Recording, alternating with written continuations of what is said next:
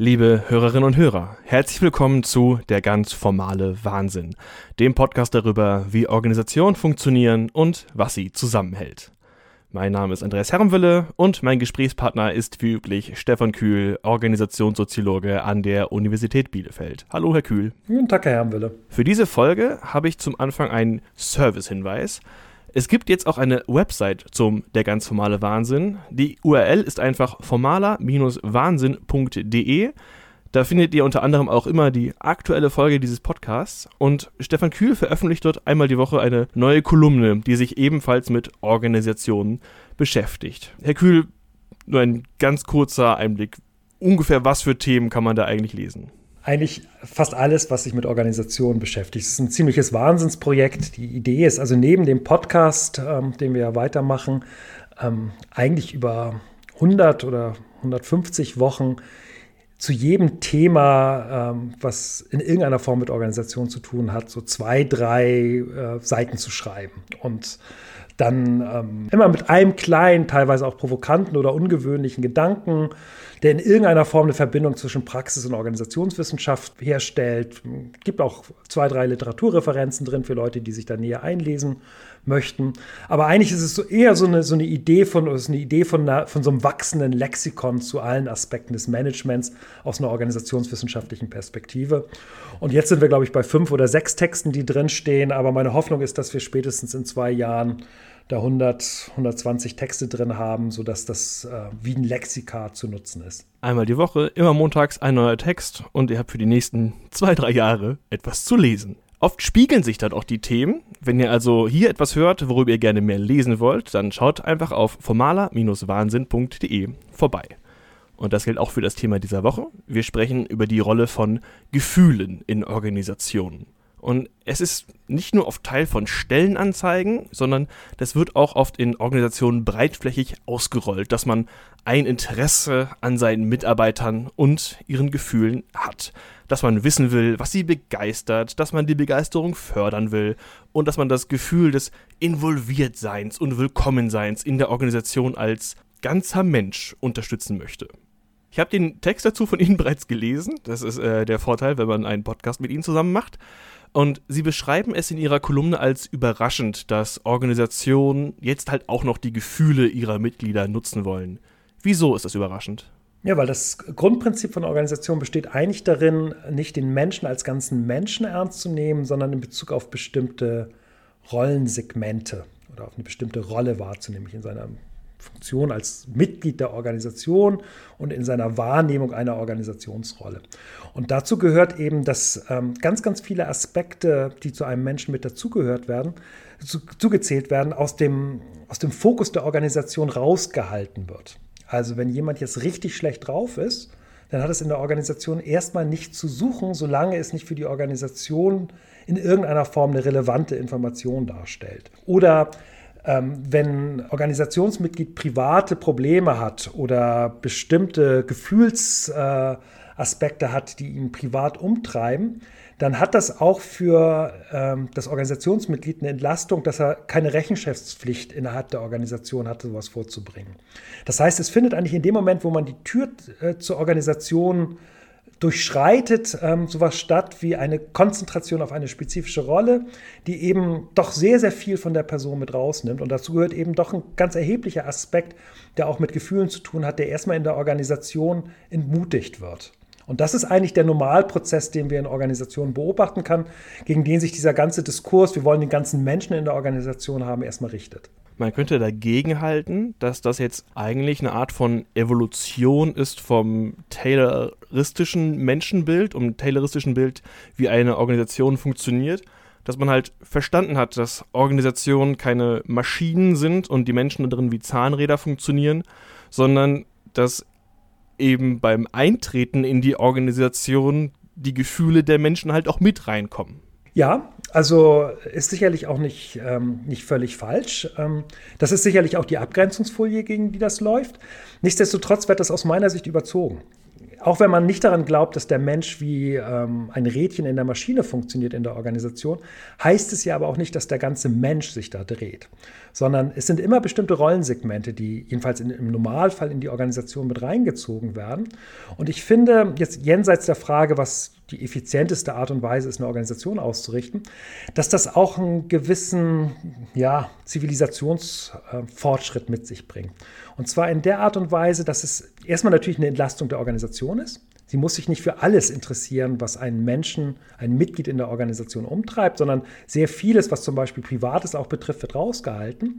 Aber es hat auch für das einzelne Organisationsmitglied seine Vorteile, weil eben bestimmte Aspekte da sind, zu dem man nicht auskunftspflichtig ist. Man muss über bestimmte Gefühlslagen, über bestimmte private Situationen in der Organisation keine Auskunft geben und kann berechtigterweise sagen, das geht euch oder geht dich nichts an. Und dann hat man die Möglichkeit eben zu selektieren, welche Aspekte meiner Empfindlichkeit möchte ich jetzt gerade einbringen und welche nicht. Insofern würde ich sagen, richtet sich schon gegen ein Grundprinzip, was eigentlich Organisationen auszeichnet. Organisationen, die auf Gefühle setzen und den ganzen Menschen integrieren wollen, das ist eher ein oder Spezialfall in Organisationen relativ selten. Was spricht denn dagegen, die guten Gefühle reinzuholen? Also Begeisterung, Leidenschaft, intrinsische Motivation, Gefühle für Gruppenzugehörigkeit und negative Gefühle mit Bezug zur Arbeit, Frust, der durch blöde Aufgaben erzeugt wird, Konflikte zwischen Kollegen, das kann alles rein. Was spricht dagegen? Ne, dagegen spricht jetzt erstmal gar nicht so viel. Also, beziehungsweise, da würde ich erstmal sagen, in dem Moment, wo ich es in der Organisation mit hohen Frustrationslevel zu tun habe oder einem großen Zynismus, das sind ja auch Gefühle, die da sind, aber es sind Gefühle, die sich spezifisch auf Organisationsstrukturen oder Umgangsformen in der Organisation richten. Das ist Material, mit dem man als Organisationsberater oder auch als Organisationswissenschaftler sehr gut arbeiten kann. Also, weil es eben auch Auskunft darüber gibt, was in der Organisation wirklich los ist. Und genauso ist es halt, wenn es zum Beispiel jetzt in Startups oder in so Kleinstorganisationen eine hohe Identifikation mit der Organisation gibt. Man betrachtet irgendwie sein Kernteam als Freundeskreis und ist euphorisch damit. Auch da würde ich erstmal sagen, ja, das ist organisatorisch nachvollziehbar, bezieht sich ja auch erstmal ja nur auf die Organisation. Und dann kann man halt sagen, ja, was ist die Funktionalität und die Dysfunktionalität einer hohen Identifikation mit der Organisation oder einer hohen Begeisterung der Zusammenarbeit im Team. Und das bringt dann für die Organisation sowohl Vor- als auch Nachteile mit sich. Also es geht nicht darum zu sagen, dass Gefühle in Organisationen nicht vorkommen. Das wäre auch empirisch völlig naiv, weil sowohl die positiven als auch die negativen Gefühle da sind, sondern die Skepsis, die wir als Organisationswissenschaftler haben, bezieht sich darauf, dass man den ganzen Menschen mit seinem ganzen Gefühl, mit seiner ganzen Emotionalität in Organisationen integrieren kann. Man kann das versuchen, aber da sieht man, glaube ich, sehr schnell auch die negativen Effekte, die sowas mit sich bringt. Haben Sie Beispiele dafür? Was passiert, wenn man das versucht, wenn man seinen eigenen Claim ernst nimmt und mit der kompletten Gefühlspalette versucht zu arbeiten? Wir haben da relativ gute empirische Forschung zu. Also man muss sich bestimmte religiöse Sekten vorstellen, Jesuiten als ein Beispiel dafür. Man kann sich politische Kaderorganisationen der Linken anschauen, kommunistische Gruppen in den 70er Jahren, die auch einen Anspruch hatten, die ganze Person zu inkludieren. Oder was ich im Moment gerade aktuell beforsche, terroristische Gruppen im rechten, linken und auch im religiösen Spektrum. Das sind alles Organisationen, die versuchen, den ganzen Menschen in die Organisation oder in Kleinstorganisationen reinzuziehen. Und das hat eine Funktionalität, klar. Die Leute opfern sich mit 100% ihrer Persönlichkeit für das, was in dieser Gruppe oder in dieser Organisation eine wichtige Rolle spielt. Aber es ist zum Beispiel extrem aufwendig, Konflikte zu handhaben. Die Sachkonflikte, die man hat, werden sehr schnell zum Personenkonflikten. Die Rolle innerhalb und außerhalb der Organisation vermischen sich sehr stark. Die Liebesbeziehungen finden dann in der Organisation, im Team statt. Und wenn es da plötzlich Spannungen gibt, dann sind das auch Spannungen, die sich auf eine thematische Auseinandersetzung beziehen. Also ganz deutlich zu sehen, eben im Rahmen von terroristischen Gruppierungen oder Organisationen, die in den Untergrund gegangen sind. Also die sind halt sehr stark geschlossen und deswegen haben sehr weitgehenden Zugriff auf ihre Organisationsmitglieder. Die implodieren teilweise von innen heraus weil sie nicht in der Lage sind, die Konflikte, die da sind, in irgendeiner Form zu externalisieren. Ist das vergleichbar mit einer Organisation wie einem normalen Wirtschaftsunternehmen, das einfach nur darauf setzt, auch die Gefühle mitnützen zu können? Alle Beispiele, die Sie gerade hatten, ob es jetzt Terrororganisationen oder politische Kadergruppen sind und kommunistische Gruppen, die stehen ja ohnehin schon am Rand der Gesellschaft. Man hat also mit Mitgliedern zu tun, die sowieso keine anderen Bezugspunkte als die Organisation haben. Darum. Ja, Sie haben vermutlich noch nicht in einem hippen Start-up gearbeitet oder noch nicht in einer Investmentbank angefangen als Jungbanker. Ich würde sagen, die Identifikation, die gefordert wird und auch die Zeit, die aufgewendet wird, ist gar nicht so groß unterschiedlich. Wir haben jetzt keine systematischen Zeitaufstellungen von terroristischen Gruppierungen und linken Kaderorganisationen und Investmentbanken oder irgendwelchen Beratungsfirmen oder Start-ups. Aber die Inklusion, die stattfindet, auch die Effekte der Freundschaftsbildung in diesen Organisationen, dadurch, dass man da 80 bis 100 Stunden pro Woche zubringt, die sind so auffällig, dass ich erstmal sehr viele Strukturähnlichkeiten sehe. Die unterscheiden sich gar nicht so groß, auch wenn das eine vielleicht in bestimmten Kreisen besser ankommt als das andere. Also es kommt vermutlich besser, dass man sagt, ich arbeite für McKinsey, als dass man sagt, ich bin Mitglied in irgendeiner illegalen, rechtsextremen Kameradschaft.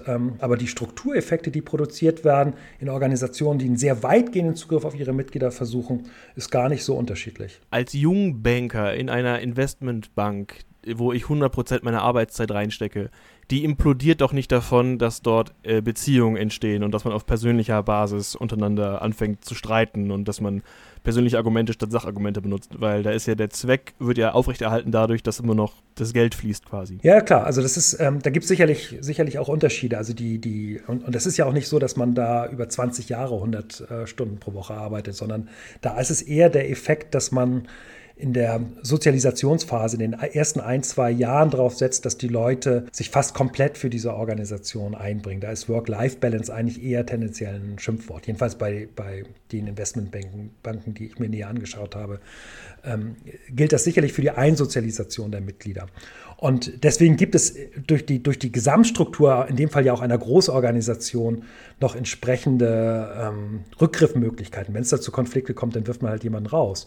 Aber nehmen Sie zum Beispiel kleine Start-ups. Also kleine Start-ups, die von Freunden gegründet werden, die plötzlich sehen, dass ihr Ding durch die Decke geht. Und dann hat man plötzlich Sachkonflikte. Und aus diesen Sachkonflikten werden sehr schnell auch persönliche Konflikte. Und da sind schon doch etliche Freundschaften in diesen Startups, die entweder vorher existiert haben oder sich im Rahmen von so einem Startup dann gebildet haben, zerbrochen. Und es gibt auch nicht wenige Startups, die haben sich nachher am Ende getrennt, weil die beiden Gründungspersönlichkeiten eben nicht mehr miteinander konnten. Also da ist der persönliche Zugriff und der rollenbezogene Zugriff so eng miteinander kombiniert, dass in der Konfliktsituation es nicht auseinandergezogen werden kann. Und da sieht man letztlich genau die gleichen Effekte, die andere Organisationen auch haben, die auf eine Begeisterung und auf eine Euphorie ihrer Organisationsmitglieder setzen. Sehr große Schwierigkeiten, Rollen- und Personenkonflikte voneinander zu trennen. Weil man mit Gefühlen quasi immer auch die gesamte Person integriert. Genau, und weil man eben in 14 Stunden oder 15 Stunden pro Tag in dieser Organisation tätig ist und mit den Leuten dann auch noch eins trinken geht und Freundschaften und Kollegenkreis mehr oder minder ineinander rutscht. Klar, das macht es eben auch extrem schmerzhaft, aus solchen Organisationen rauszugehen. Das ist nicht eine normale Kündigung oder ein normales Weggehen, sondern das ist häufig eben auch mit dem Verlust von Sozialkontakten verbunden. Wenn ich die Effekte durchdenke, und auch wenn ich das Sie haben es gerade schon angesprochen, ist es ein Zeichen von Zivilisation, dass Organisationen das nicht benutzen. Es klingt aber immer noch eigentlich nach einem guten Modell zur Rekrutierung, dass man Leute mit Haut und Haaren integriert. Ja, klar. Deswegen macht man es ja auch. Also nein, das ist natürlich attraktiv, wenn man Leuten erstmal sagt, bei uns bist du nicht nur Kollege, sondern auch Freund.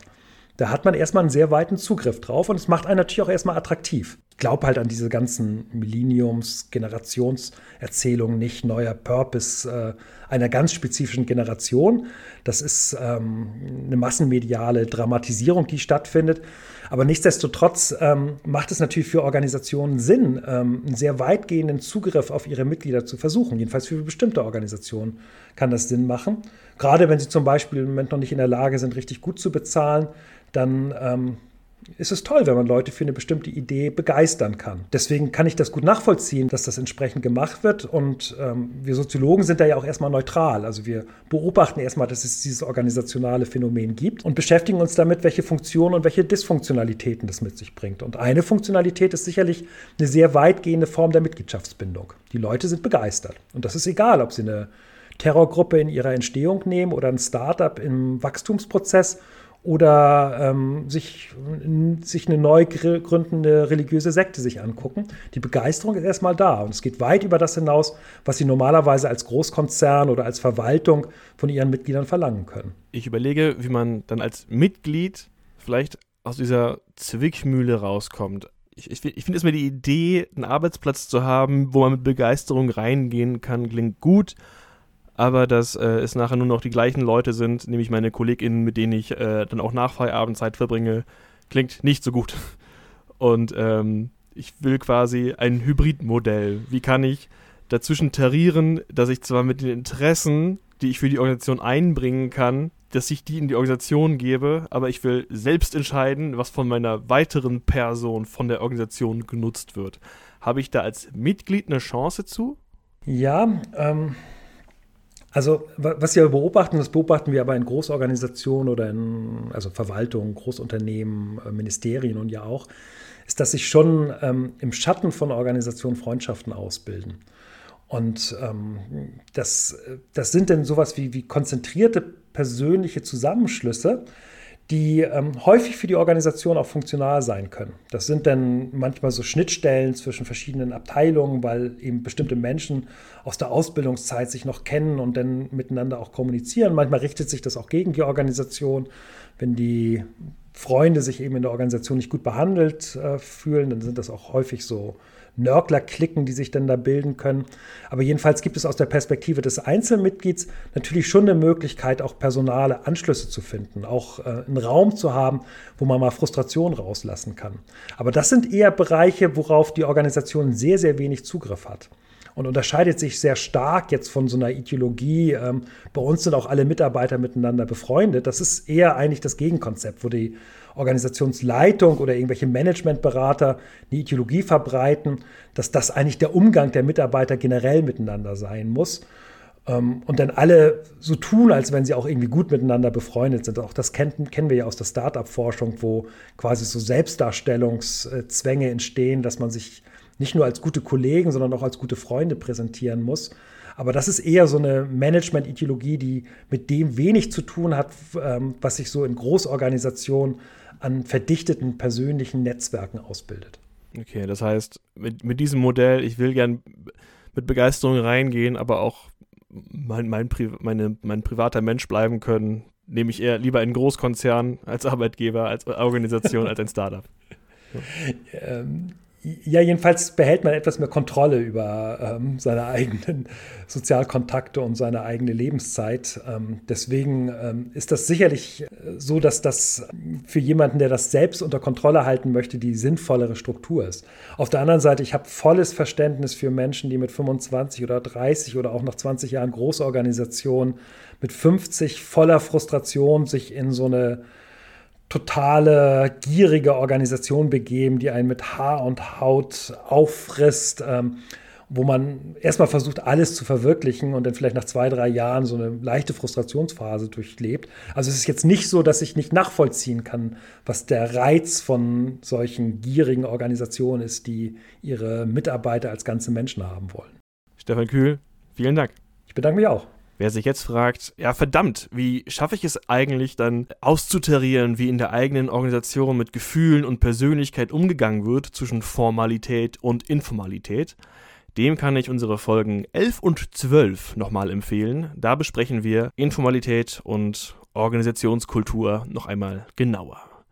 In der nächsten Folge bleiben wir nochmal auf dieser Grenze zwischen Mitglied und Person. Wir sprechen über das Phänomen der Gruppe, des Teams und was Gruppendynamiken im Zusammenhang mit Organisationen ausmacht. Mein Name ist Andreas Hermwille. Ich danke fürs Zuhören. Tschüss, bis dann.